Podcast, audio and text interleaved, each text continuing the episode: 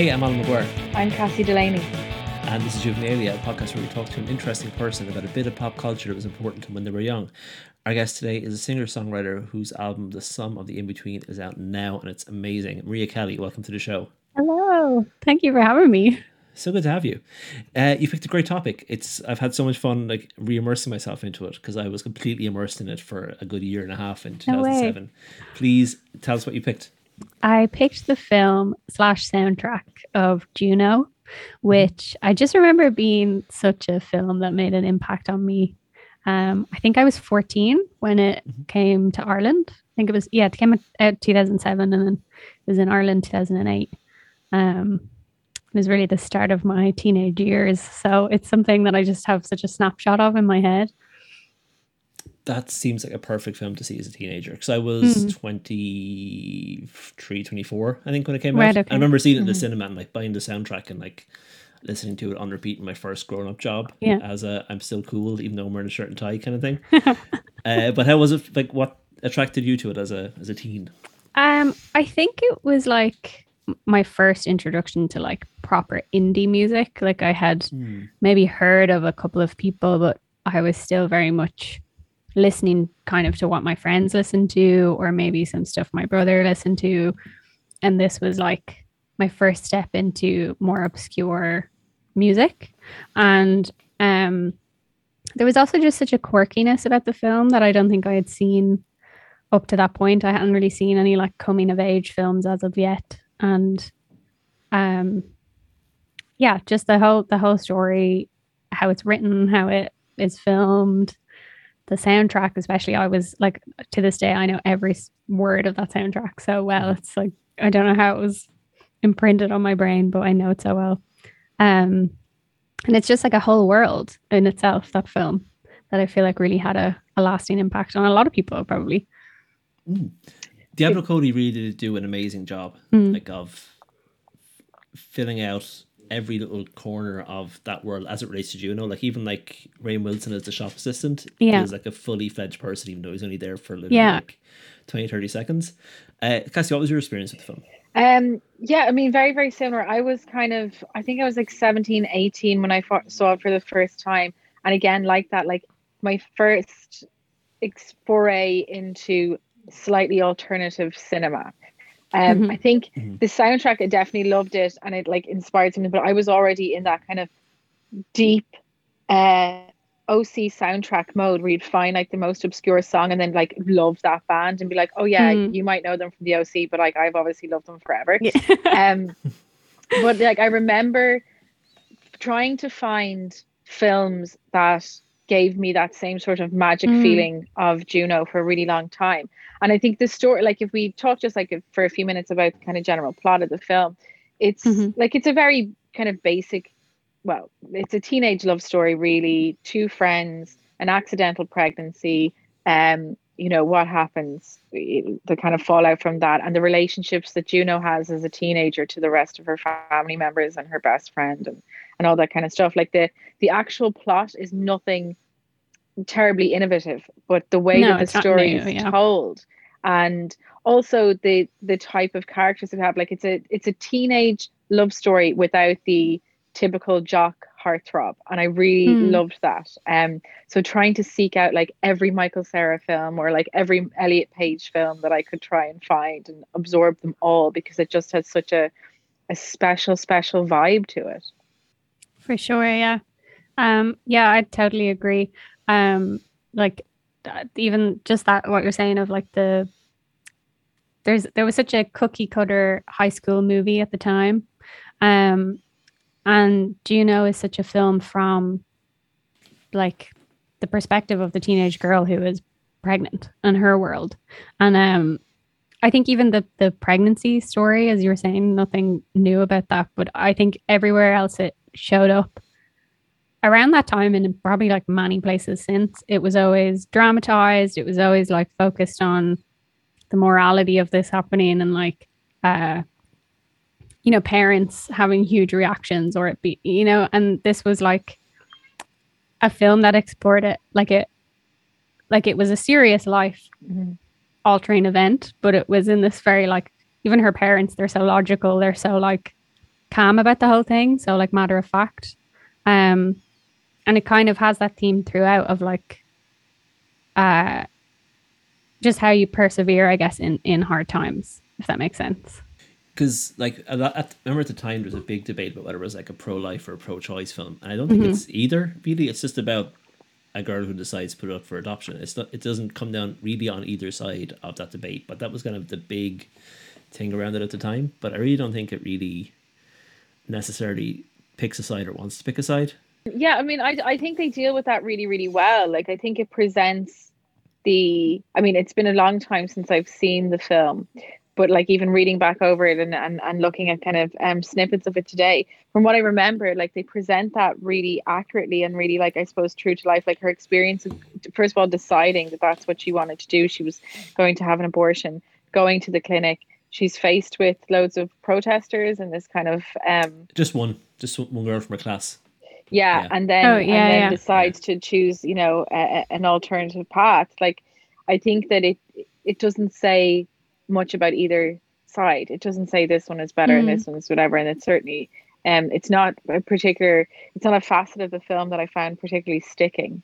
Um mm. so I wouldn't I, I, I would say that it's it is a lot of things this film, but it is not political. No, not mm. at all. Let's talk about the parents actually, because J.K. Simmons and Allison uh, Janney mm. are incredible in this. They're film. amazing in it, yeah. Our parents. That scene, yeah, the scene where she's telling them and like they kind of are leaving and she leaves and J.K. Simmons is like Paulie Bleeker didn't think he had it in him yeah yeah, yeah. there's so many good like one liners like that even when yeah. when they're like is this like did you see this coming when we sat down and they're like I was hoping it was like hard drugs anything but this yeah just yeah. so it's so witty it's incredibly witty and i think like the whole thing the the their reaction as well like at every stage in this film and every scene it's like they're it's i mean part of the story is probably exaggerated and maybe it's not like exactly true to life but in every part of this film they're breaking the mold of what that teenage drama is mm-hmm. to the point of like the comical parent reaction to yeah. like Paulie Bleeker being the heartthrob. Like, and by the end of Juno, you're like, I fancy Michael Cera. Like, you know, it's yeah. like, how have they presented this? How have they done that? And made I just saw him, him. I just saw him like rub deodorant on his legs. How did I just fall in love with this person? exactly, and I think that that's um, it's so every turn in this film is so unexpected, you know, and that's yeah. what makes it, I think, so special. For sure. Michael Cera was having such a time then as well because Superbad was the same year, mm, and Arrested yeah. Development had just finished. Uh, Scott Pilgrim was three years later. I remember I was obsessed with Michael Cera. At the I time, thought, yeah, I, I, was just following every. I was like following everything he was in. I was like, if it's like Michael Cera's in it, I'm going to watch it. Mm-hmm. I my band uh, sent his band a friend request on MySpace around then, accept? and they they did accept. Oh. And I said, thanks for the ad. And they said, you're welcome. And I still remember them saying, you're welcome because it was very important. It's my first oh my ever God. celebrity encounter. Yeah. Amazing. I put him straight into my top eight. Yeah. Oh my god, Incredible. 2008, what a time. Mm-hmm. Um it's it's a great cast as well. And I think it's um because it was probably such a mainstream success for success for like an alternative film, it's probably uh what led a lot like I know for me like I started following every sort of like Allison Janney films and like really trusting mm-hmm. the cast members in their decisions and what films they were going to be in. Um yeah. So like yeah, like that, like that watching everything that Michael Cera was ever part of was really my first like not the first time I saw Allison and Janney, but like the first time I really loved her and was like, this woman chooses this type of films that I Incredible absolutely roles, adore. Yeah.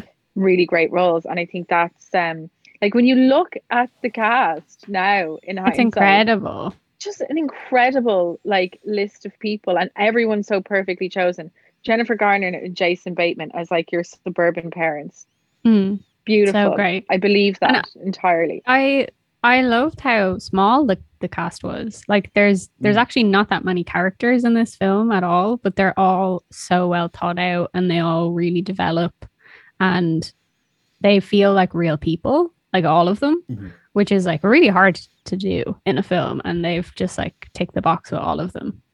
Especially, it's a 92 minute film, which I didn't realize I went mm. back to. It's so short because, like, yeah, every character has, as well, like Juno, Jason Bateman, Jennifer Garner, they all have like a full season of a drama type character arcs. Like mm. Jason Bateman goes from cool guy to the creepiest man in yeah. Like, modern cinema, maybe very very quickly. I think I don't know. I know the red flags popped up on him quite quickly when I was watching it. I was twenty three. They were like that when I was watching it. Now that I'm yeah the exact same age that he was, I'm like, oh yeah, this, this is not how a 37 year old man should should ever ever behave around anybody. No. He is. Uh, I like was cringing out of my skin every second he was on screen watching mm. back last there's, night. Yeah, there's some really, really awkward scenes with mm-hmm. him in particular, but I think I think that was almost purposeful. Like there's such oh, an sure. awkward absurd absurdity to the whole thing. Um, yeah. And yeah, with him, like when I was watching it again, I I was because I don't think I've watched it for maybe a couple of years, and I watched it last night as well. Mm. And it's the same as yourself of watching it as an adult now. Um, what am I saying? Lost my train of thought. I think you, when you're younger, you have a bit of a false impression of how young you can be and still be like friends with older people mm-hmm. and what that acceptable age gap is. So if you're like 16 watching that, you're like, well, he's like, he's just a guy. But when you're 37 watching back, you're like, oh, he's a guy. Yeah. Like, you know, it's not good. It really it's not the same bad. at all. yeah, yeah. Yeah, for sure. like sure. when he's sitting when they're watching the film and he has his arm on the back of the sofa, but there there's still a distance between them, but like his arm is there on the back of the sofa. Yeah. You know, it's like blah. It's still weird. Yeah, I can't. I'm, I'm finding it difficult to put into words how skeeved out I was by Jason Bateman in this film on a on an adult rewatch. Yeah. Mm. Never loved Jason Bateman though. Um, yeah, I think the the whole film is uh, well, we, we were saying there about like the awkwardness of it, and like it's so endearing. I mean, even the fact that this film is about a pregnancy is you know one of the, the key driving plots. It's like the least sexy film you'll ever see. Like it's mm-hmm. only endearing and cute, but like absolutely not sexy. Even you know the the kind of the staging of the whole thing. It opens up with uh, Elliot Page as Juno saying it started with a chair and there is a kind of leather recliner and then a scene where Juno just like sits on Michael Cera, and it's just like not it's it's not in any way sexy at all. It's just so relatably horrifically awkward. Yeah, it's the perfect like actual capture of like your first time as a teenager and just like how strange it is, how like like the when she's talking about such minute details like the tic tac smell of his breath and like there's all these just tiny things that um yeah really i think really give a voice to that type of teenage film which which i had definitely hadn't seen at the time where it wasn't sensationalized or like super american high school kind of thing Totally. Like, I mean, 2007, my teens was like peak, and we were probably past like the Freddie Prinze Jr. era, but like, it was. I think maybe the Duff probably came like a little bit later than this to try to break the mold as well, slightly. But like, we still grew up on a diet of like 10 things I hate about you and, um, you know, save the last dance. I'm, you know, really just have what's her name stuck in my head from 10 Things I Hate About You, the main Julia Stiles. Julia Stiles. All of those kind mm. of ridiculous films, you know, the the um any any teenage film that was about a dance off between people just presented this whole like weird unreachable world. Like I thought America must mm. have been like I, I thought people came out of the womb at like 23. Like they just everyone in America seemed so grown up and beautiful and they had their lives together yeah. and they all went to these like incredible parties and drank from solo cups all the time and like you know they all had six packs and were gorgeous and to be brought up on like and even even in like say 10 things i hate about you like the alternative person is like heath ledger who's still like by mm-hmm. all yeah. intents and purposes just a total beautiful. fucking jock just a beautiful mm-hmm. jock who has slightly longer hair so to see a film like juno where it's actually, you know, they are, you know, they're not gorgeous people, but like they're not what we were presented as, as like the incredible beauty standard of American teen film. Mm. It's interesting that they even tear that apart with Mark and Vanessa because like they're the picture perfect suburban couple that you would maybe see in those scenarios. And uh, you know, by the end that's the thing that's clearly falling apart and not working. And although on the outside it's like perfect. And even from Juno's point of view, a perfect family. Um but by the end it's like not not it doesn't have any substance yeah there's kind of the two running themes i guess of like the expected and then like the alternative so like you know mm. they they have this sort of like step by step the living your life in the way that it's designed to be lived or like what you're told to live this suburban dream and then juno is you know it's really actually despite this suppose the not the crisis but maybe the emergency or the unexpectedness of this pregnancy, it's really Juno and um, Paulie Bleeker who kind of find their happiness by mm. the end of the film, find their kind of like little alternative magic. Yeah. I mean, yeah, like Mark and Vanessa, like Vanessa is is kind of just kind of killing time until she has a baby. I think essentially she just that's all she wants. She's kind of her house. Their house is like um I saw someone online say that it's like Vanessa just reads every single house magazine and just tries to make it all work, like puts it all into the house. Mm. and it's just, oh, but actually, what she really wants is just a messy house full of baby stuff. Yeah. And she's just kind of killing time so she can do that. Whereas Mark is just this man whose band supported the Melvins 15 years ago mm. and never got over it. The, you know, the worst part, the worst Mark part, besides the bit where he like tries to leave his wife for Juno, is later when um, she asks Vanessa asks him if he's going to stay in a hotel, and he's like, "No, I got a loft." And she's like, "Oh, that's how cool of you." And he smirks because he does think it's cool. Yeah, like, it oh. is cool of me. You're right. I am still cool. Oh. Even his clothes, they all don't quite fit him properly. Like the no.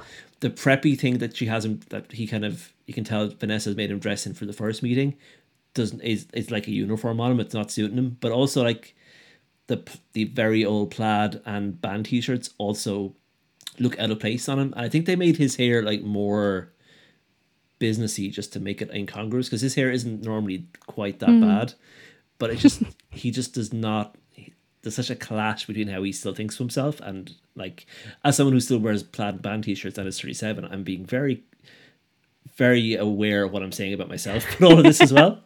I it's um there's like a set of male characters in films that you have to check yourself against if you own a guitar and are in your 30s like John Cusack and High Fidelity and Mark and Juno they're like just do a check against yourself every couple of years ago am I avoiding am I still swerving this person? They're very good instruct- instructive characters for like young men to avoid I think. And Juno is an amazing character for like teenagers to because she's so confident and so funny and like in a way that I think I remember Elliot Page saying this at the time that girls don't really get to be that funny in films. Yeah. The way Juno is. Like it's just not a thing. Juno really did like break the mold for that kind of thing.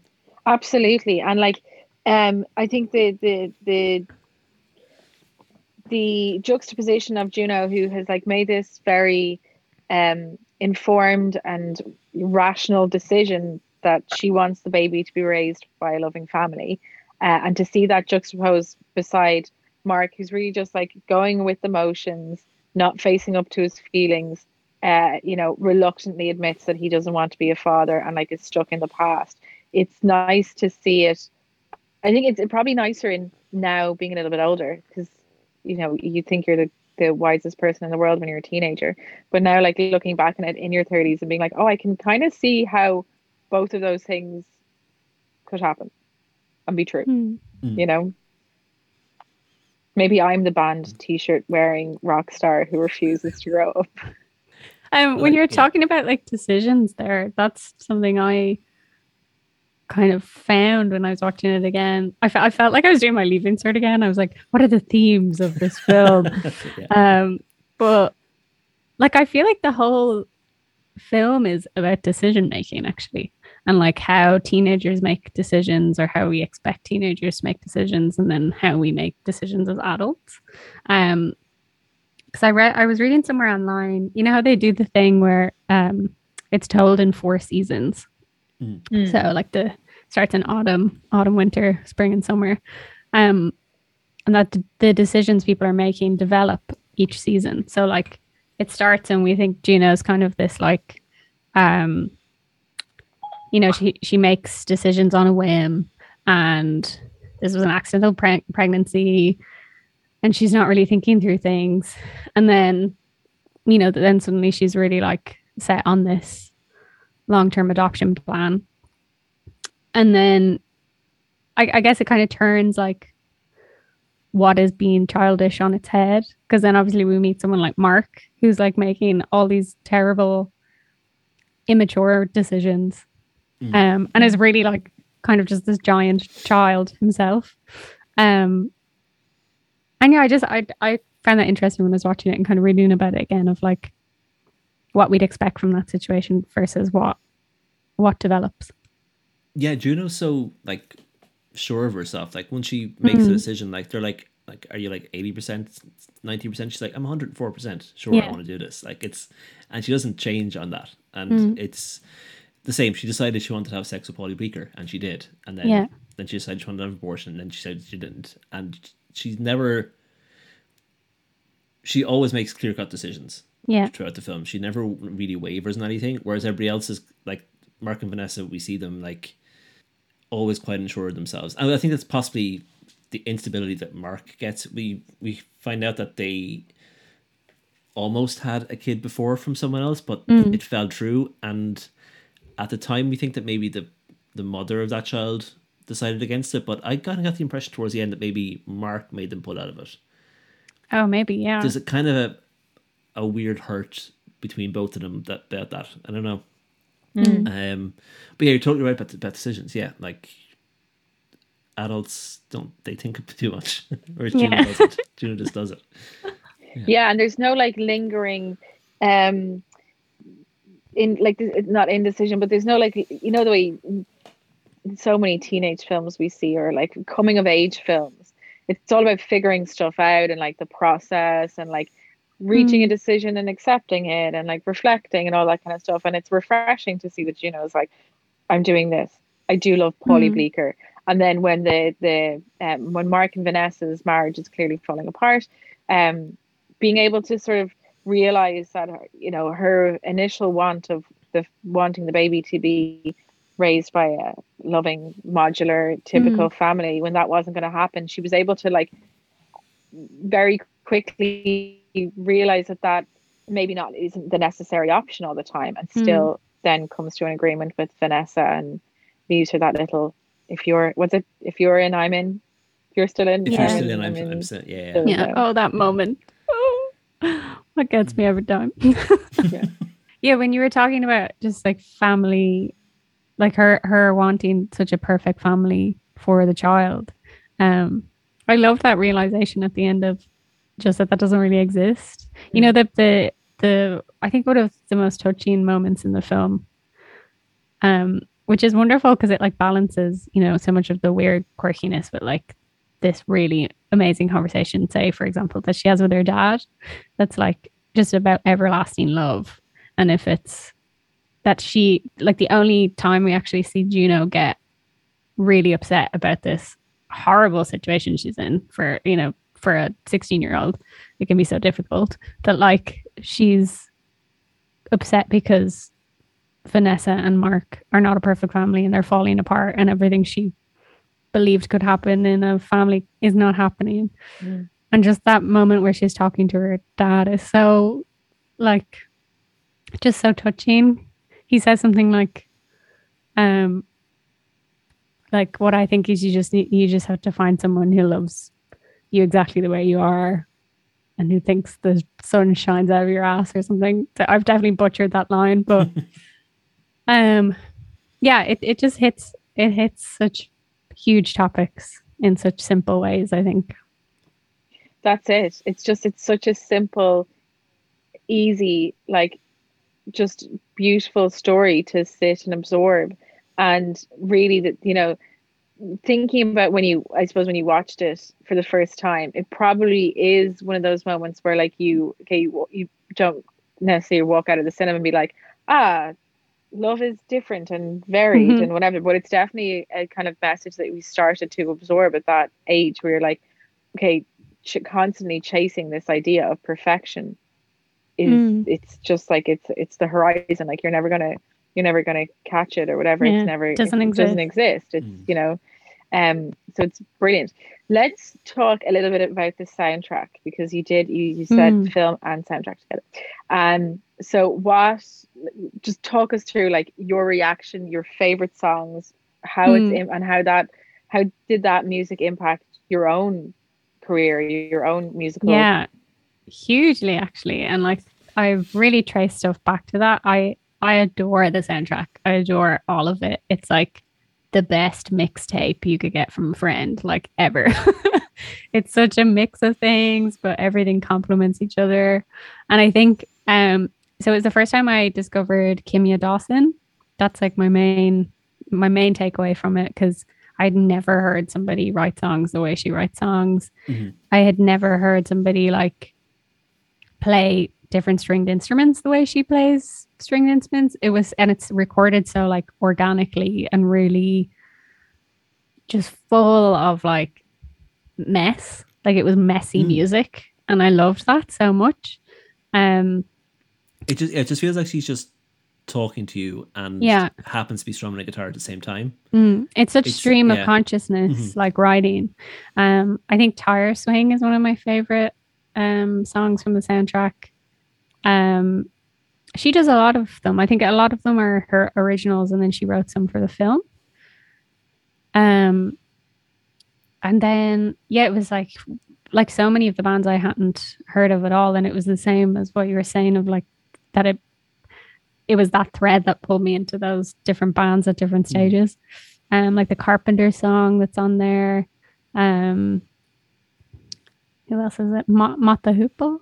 Is that how yeah. you say yeah. it? Yeah. Yeah. Um, and Sebastian. But yeah. yes, like, and then yeah. there's some like real classics that probably, well, like for me, I definitely think, you know, I mean, the, the Kinks, um, Sonic Youth, you know it's mm-hmm. it's got a really good uh nice mix of velvet underground like cat power incredible just mm-hmm. classics in there with as well this like new like i adore sorry i have a cat here who is dying to be on uh on the podcast um there is there is that beautiful mix of like just really good tunes and then store musical storytelling and mm. even the you know the the film culminates in this beautiful scene with uh with Juno and and Paulie Bleeker playing music together.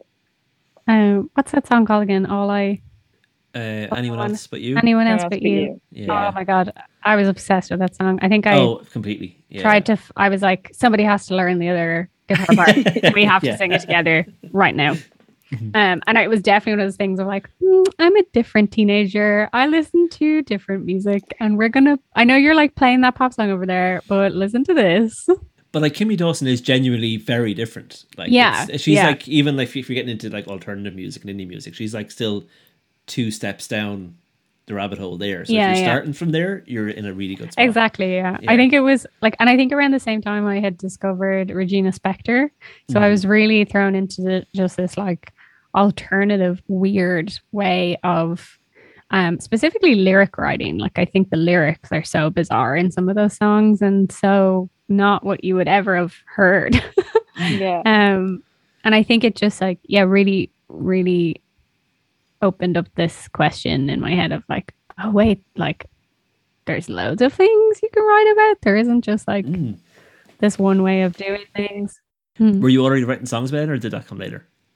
Um, it was around the same time as well. Mm. So I I had got a guitar maybe like two years prior, but I had learned like three chords and was not really doing much. But I think, yeah, like when I think back to around that time with the Regina Spektor album, that film, um, like I think I was just discovering so many different things that fed into putting the two together. I had always loved words and like writing in school.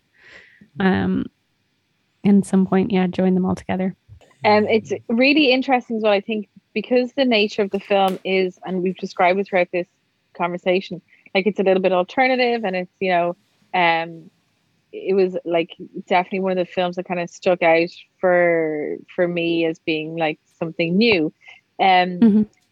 and like looking at like, some of the other films that were out in like 2007, you know, uh, Freedom Writers, which is a good film, but like because I said so with you know um, Diane Keaton and like all these, you know, just standard Hannibal, um, normal music and lyrics. That terrible film with Hugh Grant and Drew Barrymore. like it's just like very average films, but yeah, thinking that like Juno was super alternative, but like it was still it was like up for three Oscars. Like it was it actually mm. won the best original screenplay. So like it yeah, it also won super mainstream. Yeah, it really broke through. Um, it won something for the soundtrack as well, like best soundtrack in something. Deserved. That's a well mm, deserved. Not much detail there from me, but it won something about its sound soundtrack, and yeah, very much well deserved. There was also a Chris Rock and, and Louis C.K. film that year called I Think I Love My Wife, which I have never seen, but I can only imagine is the antithesis of Juno. Oh, no. Was that also the first big film where we first saw Elliot Page? Uh, he had been in Hard Candy before that. Okay, I think that um, Juno that was, was, definitely pre X Men. I think. Right. Okay. yeah, I think yeah. it was definitely the first one I saw him in. Oh, um, that, yeah, me too. Yeah, yeah, But like his performance in that is in in Juno, I, mm. I feel like was so incredible. Just like the perfect description of that kind of character. Oh, it's completely fully realized. I remember I was watching mm. it last night and I was like, I'm having so much fun watching this film. Yeah. Just enjoying the hell out of my life watching this film right now. this is such a good film. You know, there's very yeah. few films where you can walk away and be like really touched by them and not feel like incredibly anxious and be worried about the characters afterwards. Like you know when you walk away from Juno that they're lovely. And this is like a quality mm. that I think Michael Cera has in film. Like uh, one of the, the films that came uh, I'm pretty sure it came after was oh yeah, so a year later he did Nick and Nora's Infinite Playlist. Again, mm. just like another film where there's not a lot of conflict. And it's just sometimes mm. you want to sit there and watch a film where there is I know conflict is like the driving force of many plot ever of all time, but like it is nice to be able to sit there and enjoy something and just feel good afterwards.